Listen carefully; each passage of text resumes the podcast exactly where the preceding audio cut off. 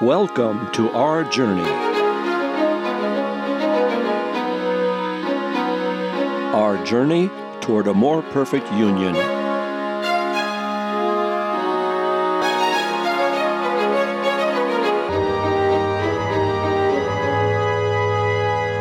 Our more perfect union is an experiment, a grand experiment in something we all cherish democracy. Welcome to our radio roundtable with higher education consultant Dr. Michael Walker Jones, Harvard's Executive Director for Health and Human Rights, Dr. Natalia Linos, and from Beacon Hill, Representative Jeff Roy, as we the people celebrate the journey of America toward a more perfect union.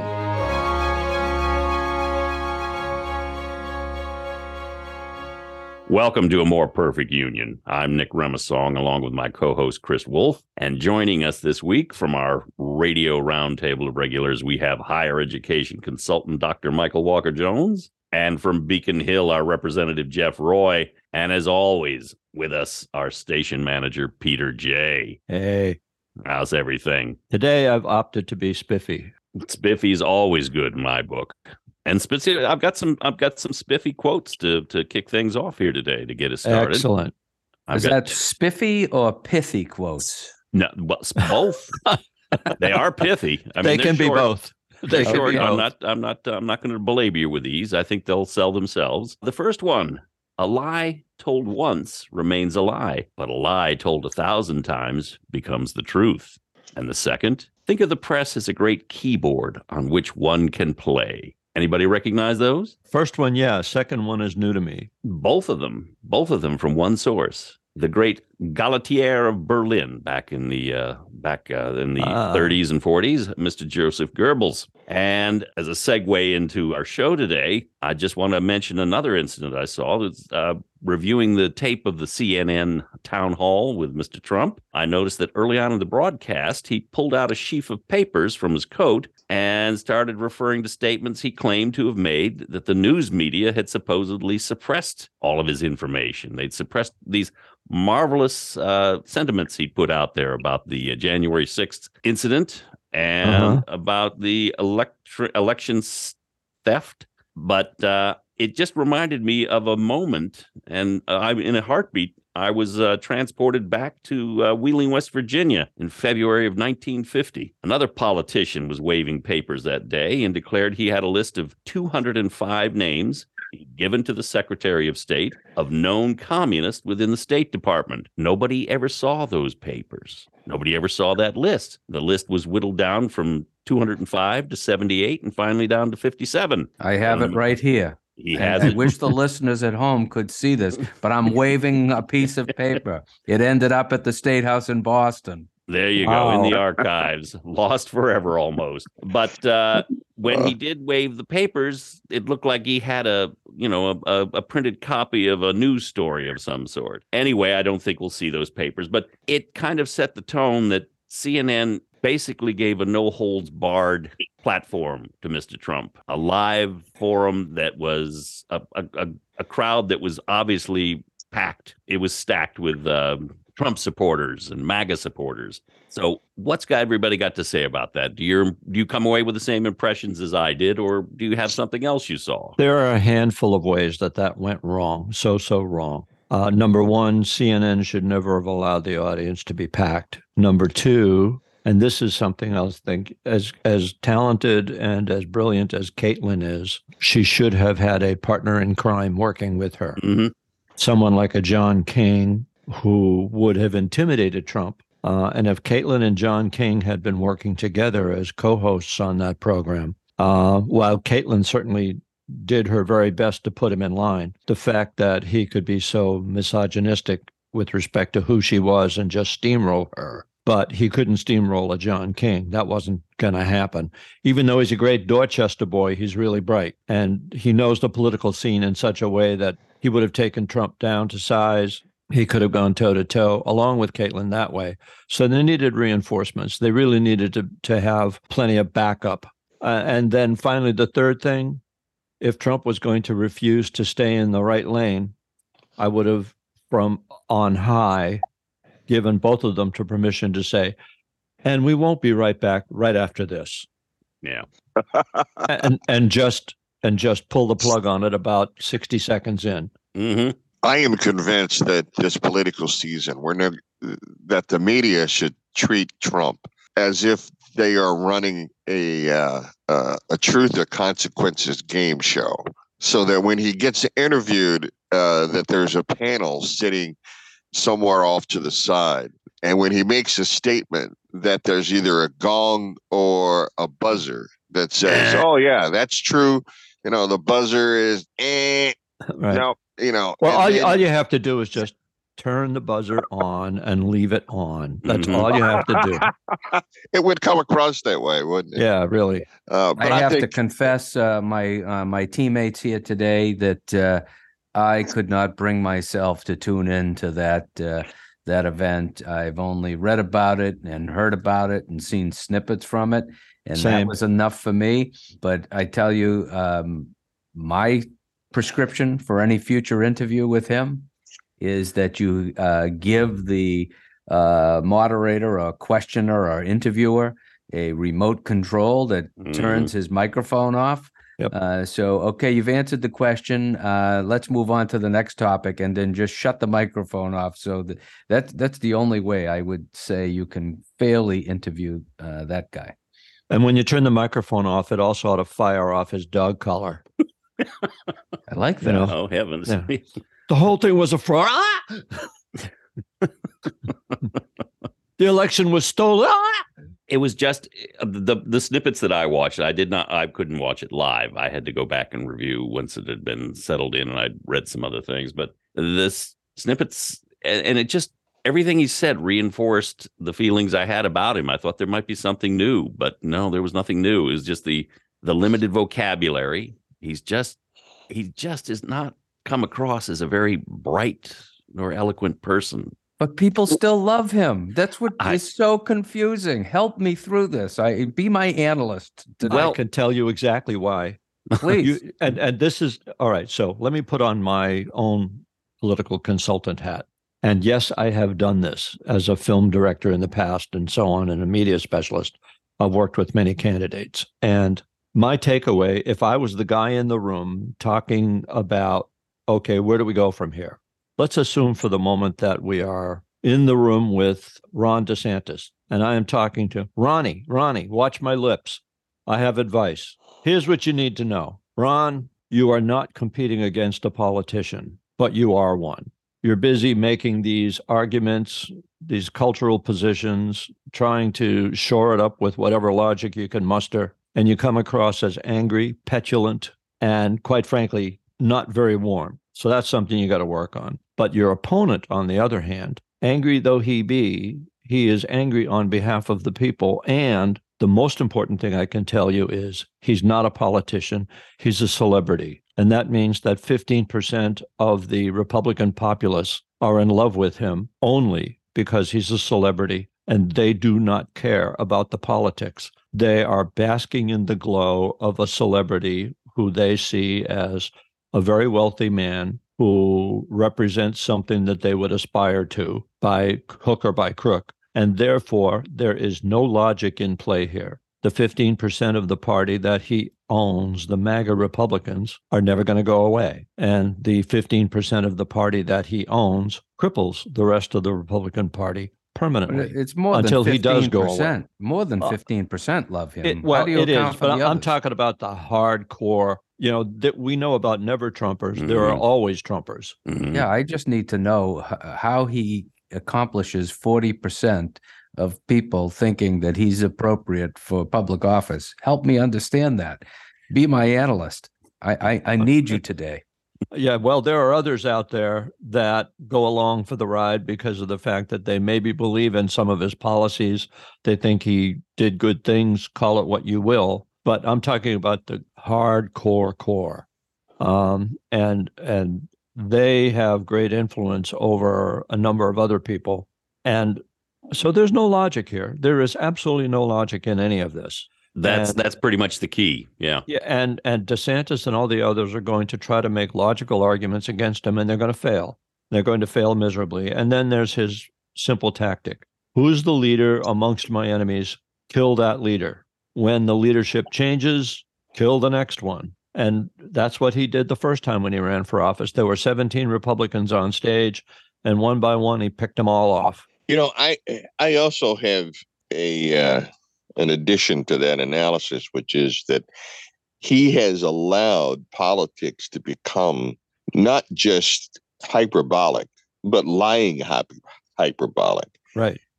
When a Kevin McCarthy can stand there and say something like the failed policies of Joe Biden and people buy into that, then the question becomes at what point, when you're working for what I would characterize as the betterment of the community and the betterment of the country and the betterment of individuals, at what point are you allowed to get away with saying, well, those are failed policies? When you are proposing trying to use the debt limit, for example, as a uh, as a knife, but you're only going to allow one aspect of what could be solution to be put on the table. And here's what I mean by that. McCarthy keeps talking about they want to cut spending, but immediately when they first want to enter into conversation with Biden, say,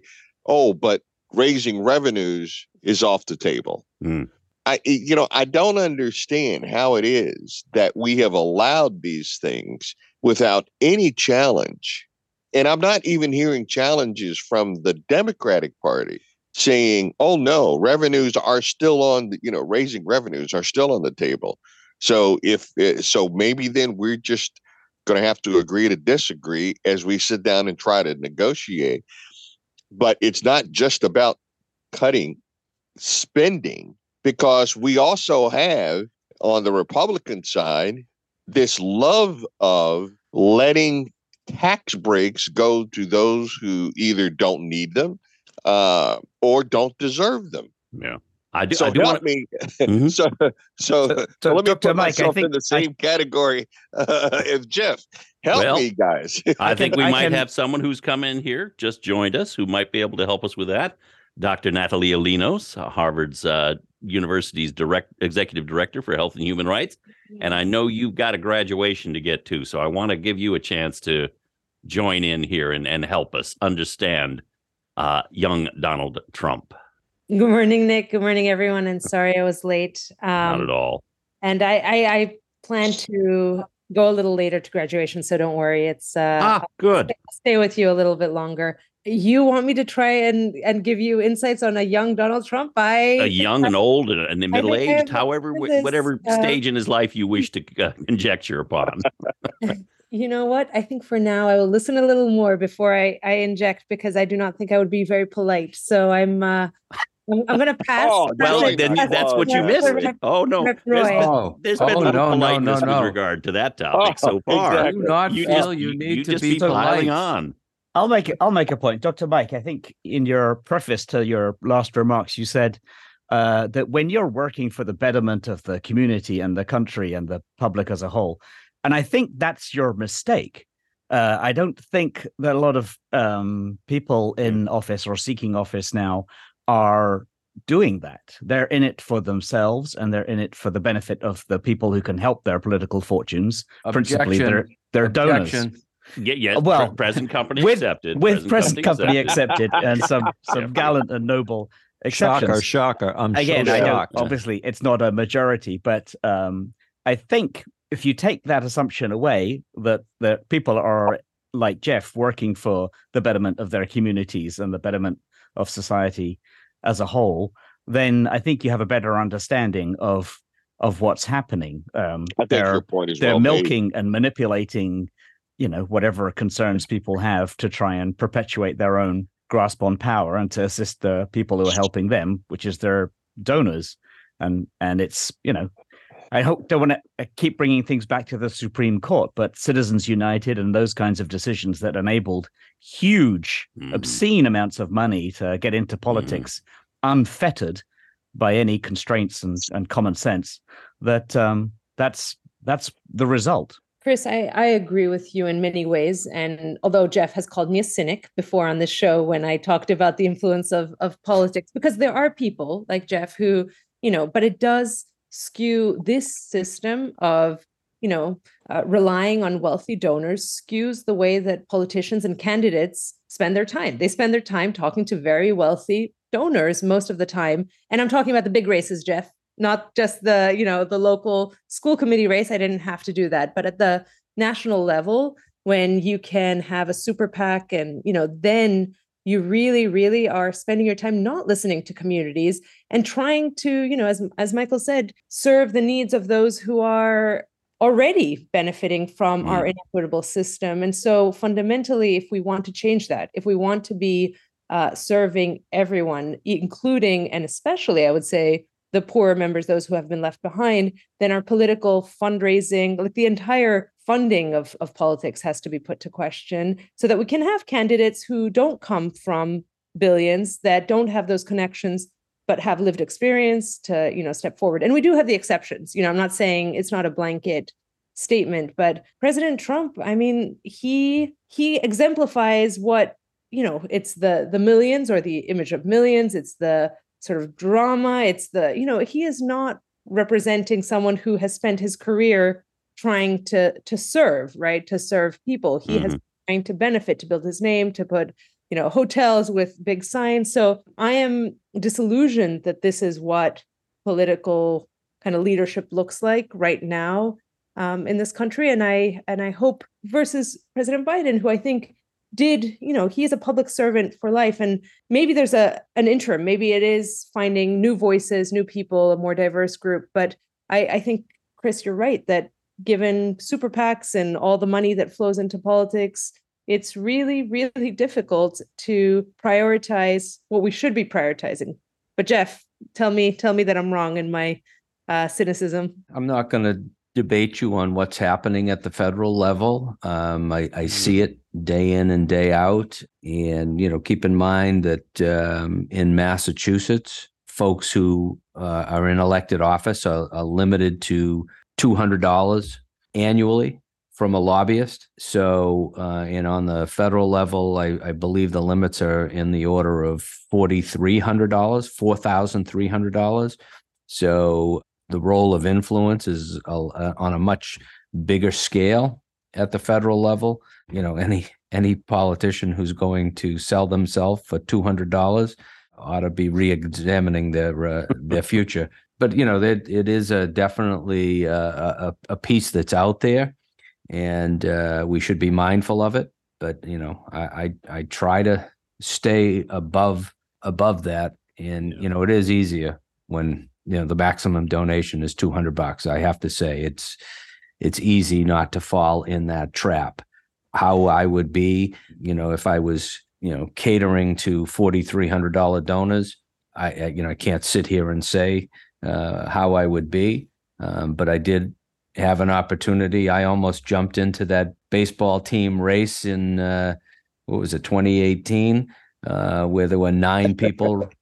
2020 2020 2020 2020 yeah. i would have i would have maybe not jumped in had you been running. Ah, i think there probably would have been a different outcome if jeff had been running but then that's that's my own personal uh, sort of perspective about that but then let's not forget it's really not about the individual lobbyist or the individual donor directly to the politician it really is the dark money PACs and the ability of those dark money PACs to put in millions of dollars into a campaign. Technically, it's supposed to be without any kind of direction from the politician. And that's where I think as a country we're we're really in trouble. But let's get to the issue of what the politicians today are able to get away with when it comes to working for the people, telling the truth. And uh, let me uh, bring up uh, another one of the sort of Trump lights, uh, Ron DeSantis. Last week, or uh, actually, it was uh, this week, the NAACP put out a travel warning for blacks who go into Florida. And uh, I mean, these are things that are highly unusual in today's world, but were very typical day to day kinds of events back in the 30s, the 40s, the 50s, especially during the height of the Jim Crow laws. Into the 60s in Florida. Yeah. So, Mhm. uh, you know, I think that is just as concerning. And then the idea that, uh, for example, I was just with my daughter last week in Los Angeles, California, and her association, the California Teachers Association, are making plans to go to the National Education Association Representative Assembly, an assembly which brings together typically about six to 10,000 teachers from all over the country. And they're going to Orlando, Florida.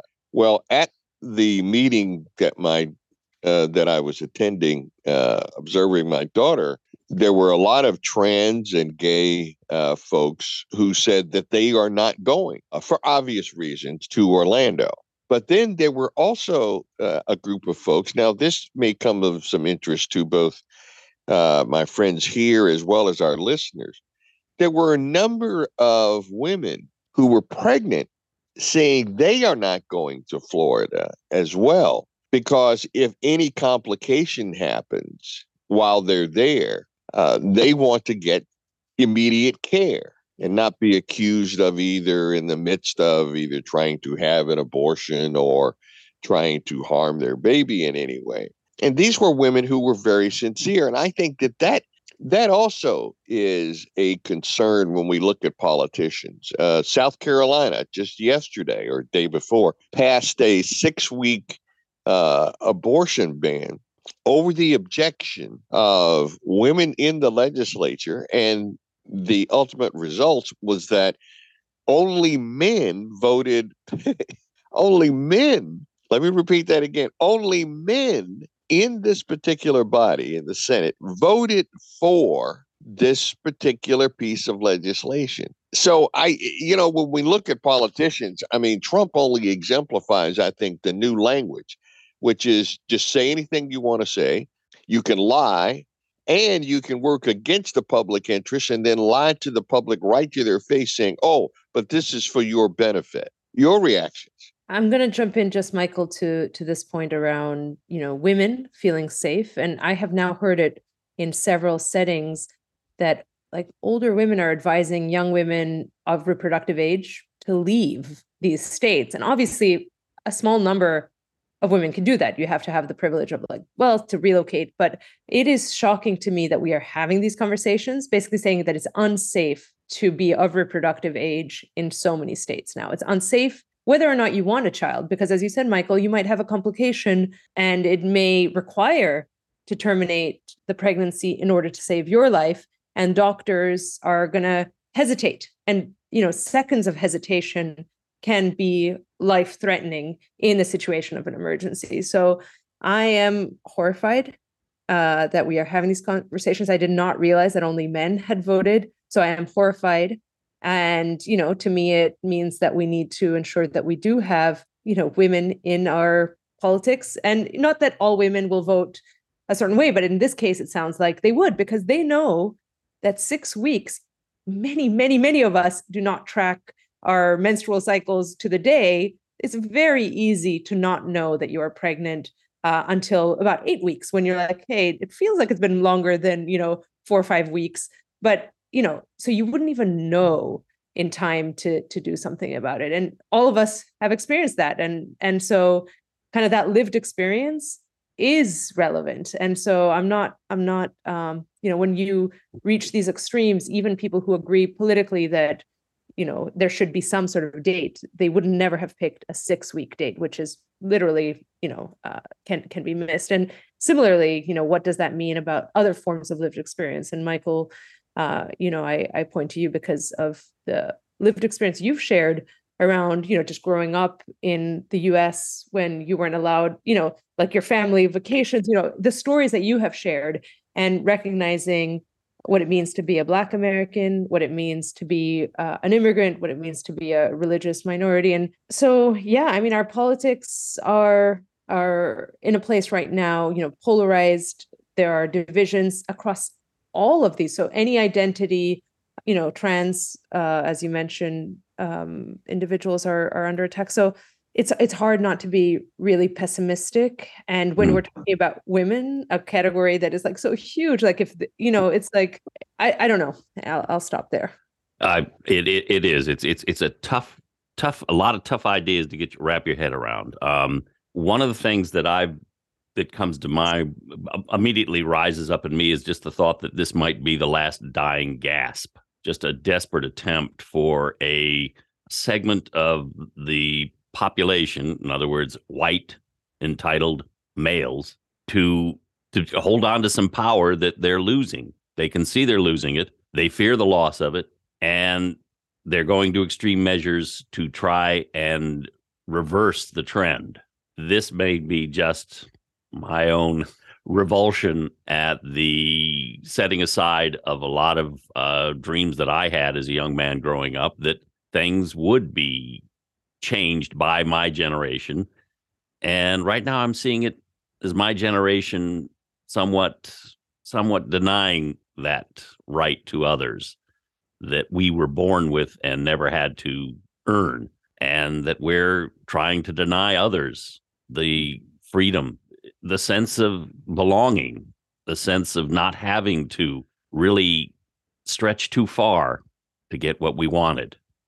I don't know uh, that, uh, and I'll stop now so that uh, someone else might disillusion me of this because it does keep me up at night. I just want to quickly add to Michael. Michael, I just looked at what you were saying, and yeah, there are only five women total in the 46 member chamber of the Senate. And they all three are Republican, one Democrat, one independent, and they all walked in to, and they were all wearing uh, buttons that read "Elect more women." So it wasn't it wasn't protect our sexual and reproductive health. It was you know this is really a political an elections issue, and you are making laws because you know of the 46 member chamber there are only five of us that you're setting a six week ban that is completely completely against our experience of like what it means to to know and all of that so thanks michael for bringing it up I know that in the Yeah. recent TV interview, they also mentioned that if there were three or four more women in their chamber, they would have had control of the issue. I don't know how that would be, but they said that they were just short three or four more votes.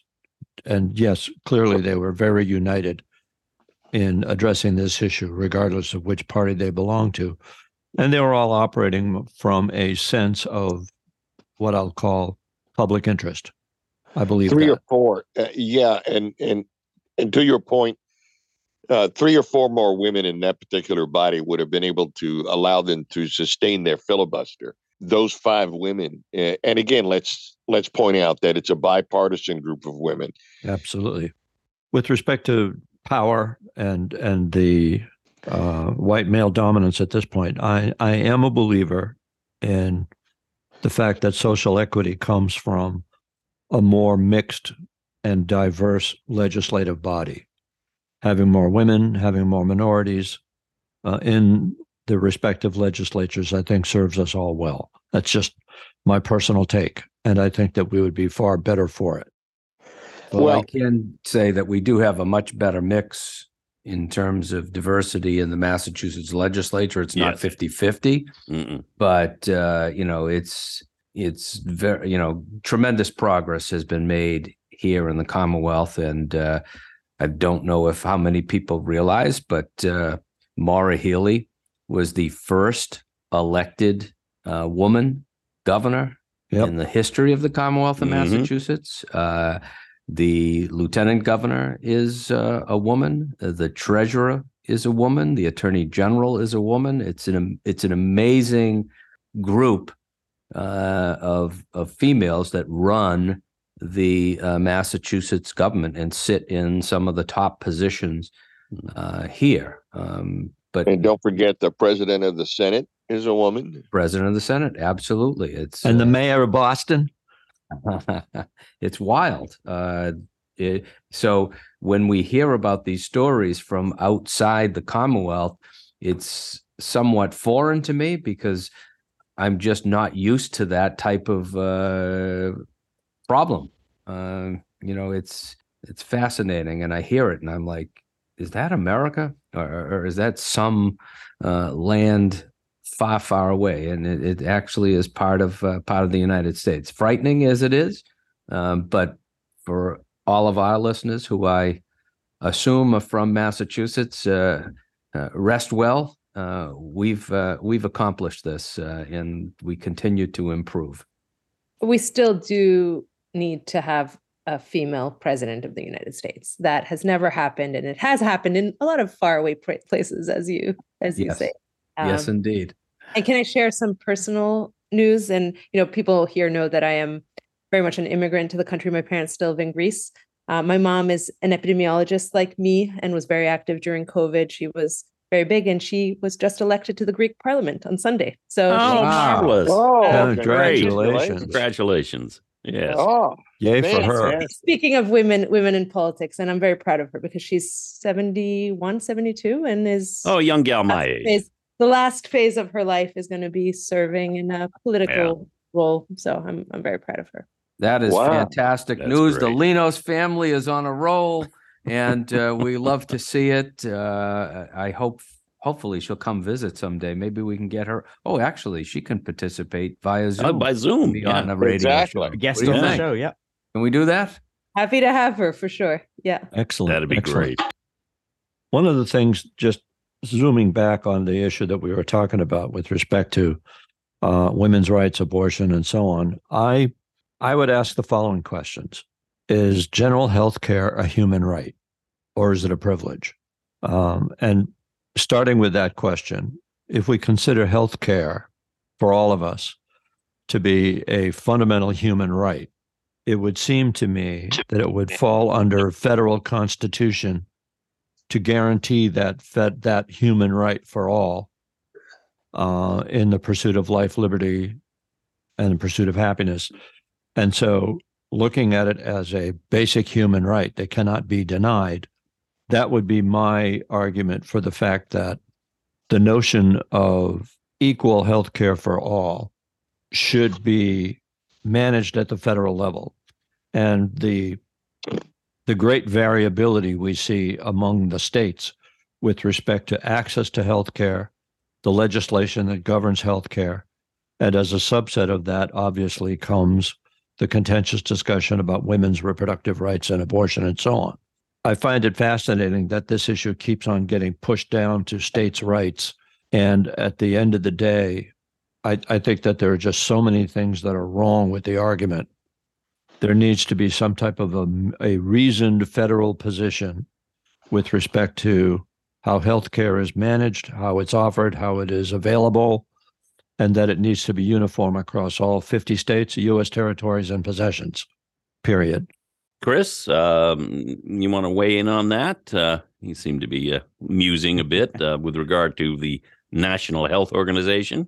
Well, I was um, reflecting on one particular aspect of that as a constitutional right, which is that if one declares it, you know, a constitutional right or or necessity, then there's the question of at what point do you draw the line?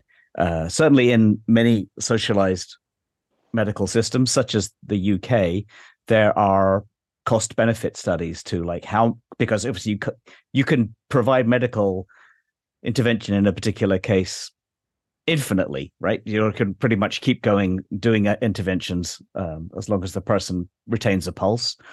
Um, but that's going to be a be brutal a cost to society but if if the taxpayer is paying like at what point do you draw the line? And so in socialized medicine systems you have um, mechanisms usually where they'll determine is it worth it so in the uk it's is this person going to enjoy if we do this operation another six months of quality of life? And if the determination is no then that procedure will probably not be carried out. Where here you know you could make that choice if you're compos mentis or your family can make that choice if you've given them proxy. But um if the doctors are feeling a legal constitutional pressure that they have to keep going then you'll get a lot of um, superfluous and um, you know uh, unproductive health intervention. So I don't know, like how you'd have to come up with a mechanism to manage that. Yeah, I, do, I I don't think it's a case of applying medicine to miraculous extremes. I think it's a case of equity. That the argument that someone is at a point in their life where the quality and quantity of life that remains uh, now has to be part of the consideration. If that consideration is equal to all citizens, then my argument is satisfied.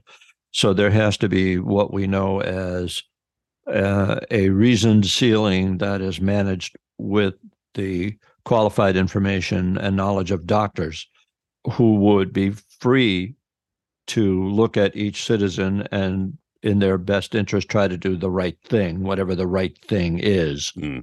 so I, I don't see it as being applying medicine to the extreme i just see it as being federated to the point where every state provides quality medical care to the best practices of it, of of the industry. Um, and sometimes those practices might well mean, okay, we've done all we can, we can't do any more reasonably. So I think that I don't have a quarrel with, you know, universal health care as it's applied in other countries. And I just see the disparity where you can cross a state line and suddenly be denied Mhm. medical benefits that you would have. Massachusetts is kind of an oasis. Hmm. Uh, we're Right. far ahead of many states with respect to uh, access to medical insurance, access to quality care, and so on. And I know that I have friends who moved out of the state, friends, by the way, who are in the medical profession. And I look at them and say, What were you thinking? and they go, Yeah, we know. Well, No. Uh, go ahead, Michael. Well, the other aspect of that is, and it's something that I've been pondering here for since the overturn of Roe v. Wade, the requirement, the ethical requirements of, of physicians to not only intervene and try to preserve and save one's life and then do no harm seems to me has been thrown out the window when it comes to uh, women's health care, especially when there have been horror stories of, for example, I think this was in Texas where a woman had to sit out in her car because Mm. the doctor said that they couldn't provide any uh, any service to her because it would have appeared as though they were aiding in an abortion, and she had to sit there until she became toxic, basically on the verge of death before they could do anything. And I I challenge that. I say that, and here's where does a doctor have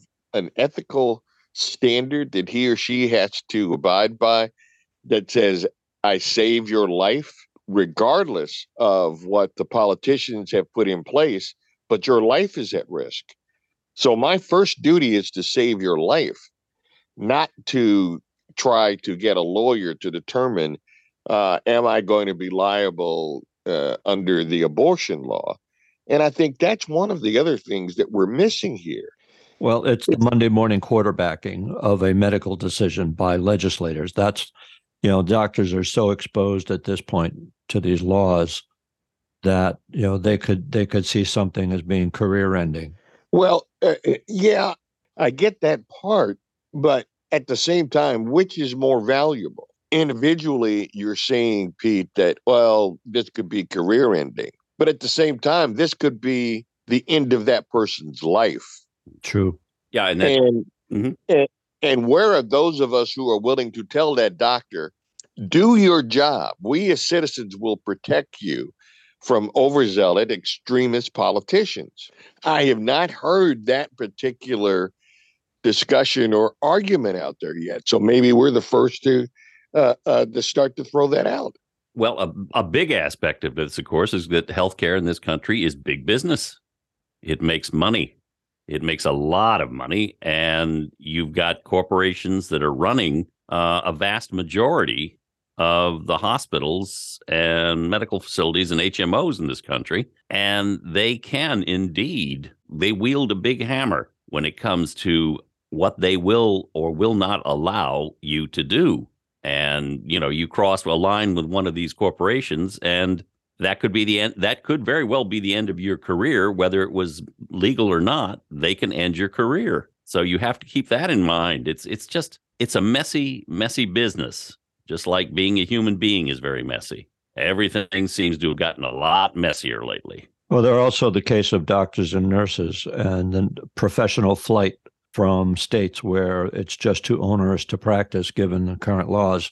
And and I I know I've spoken to some in the medical field who say, yeah, I'm headed for New York or I'm headed for Massachusetts from where I am. Um, and given that every state feels like they're experiencing a shortage of qualified professionals, those states that can provide a reasoned background of, of legislation for medical professionals to work in relative safety are the states that are going to see improvements in the quality of the healthcare because they'll be able to attract the best people. States who, in the end, make it too difficult to make major medical decisions or put doctors at risk, those states are going to see a gradual decline in the numbers and quality of healthcare professionals that are available to the public. You know, this this is going to have a very long-term effect, and it's going to see what hap- It's going to be interesting to see what happens across the South and Southeast, given all the recent changes in the legislature. And I got to think that somewhere in the mists of the future, this has to bubble back up to the profession to the federal level for a final resolution because it's just getting out of hand.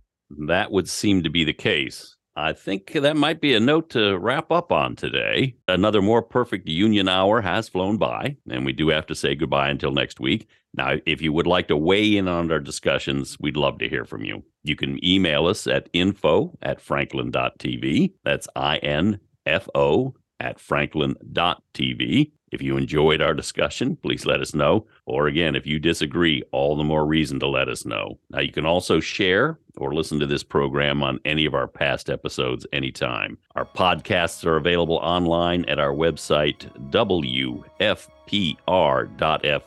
So today, for our guests, Dr. Natalia Linos, Dr. Michael Walker Jones, our representative on Beacon Hill, Jeff Roy, always Peter J., our station manager, and my co host, Chris Wilf. I'm Nick Remasong. Thanks for listening and joining our shared journey toward a more perfect union.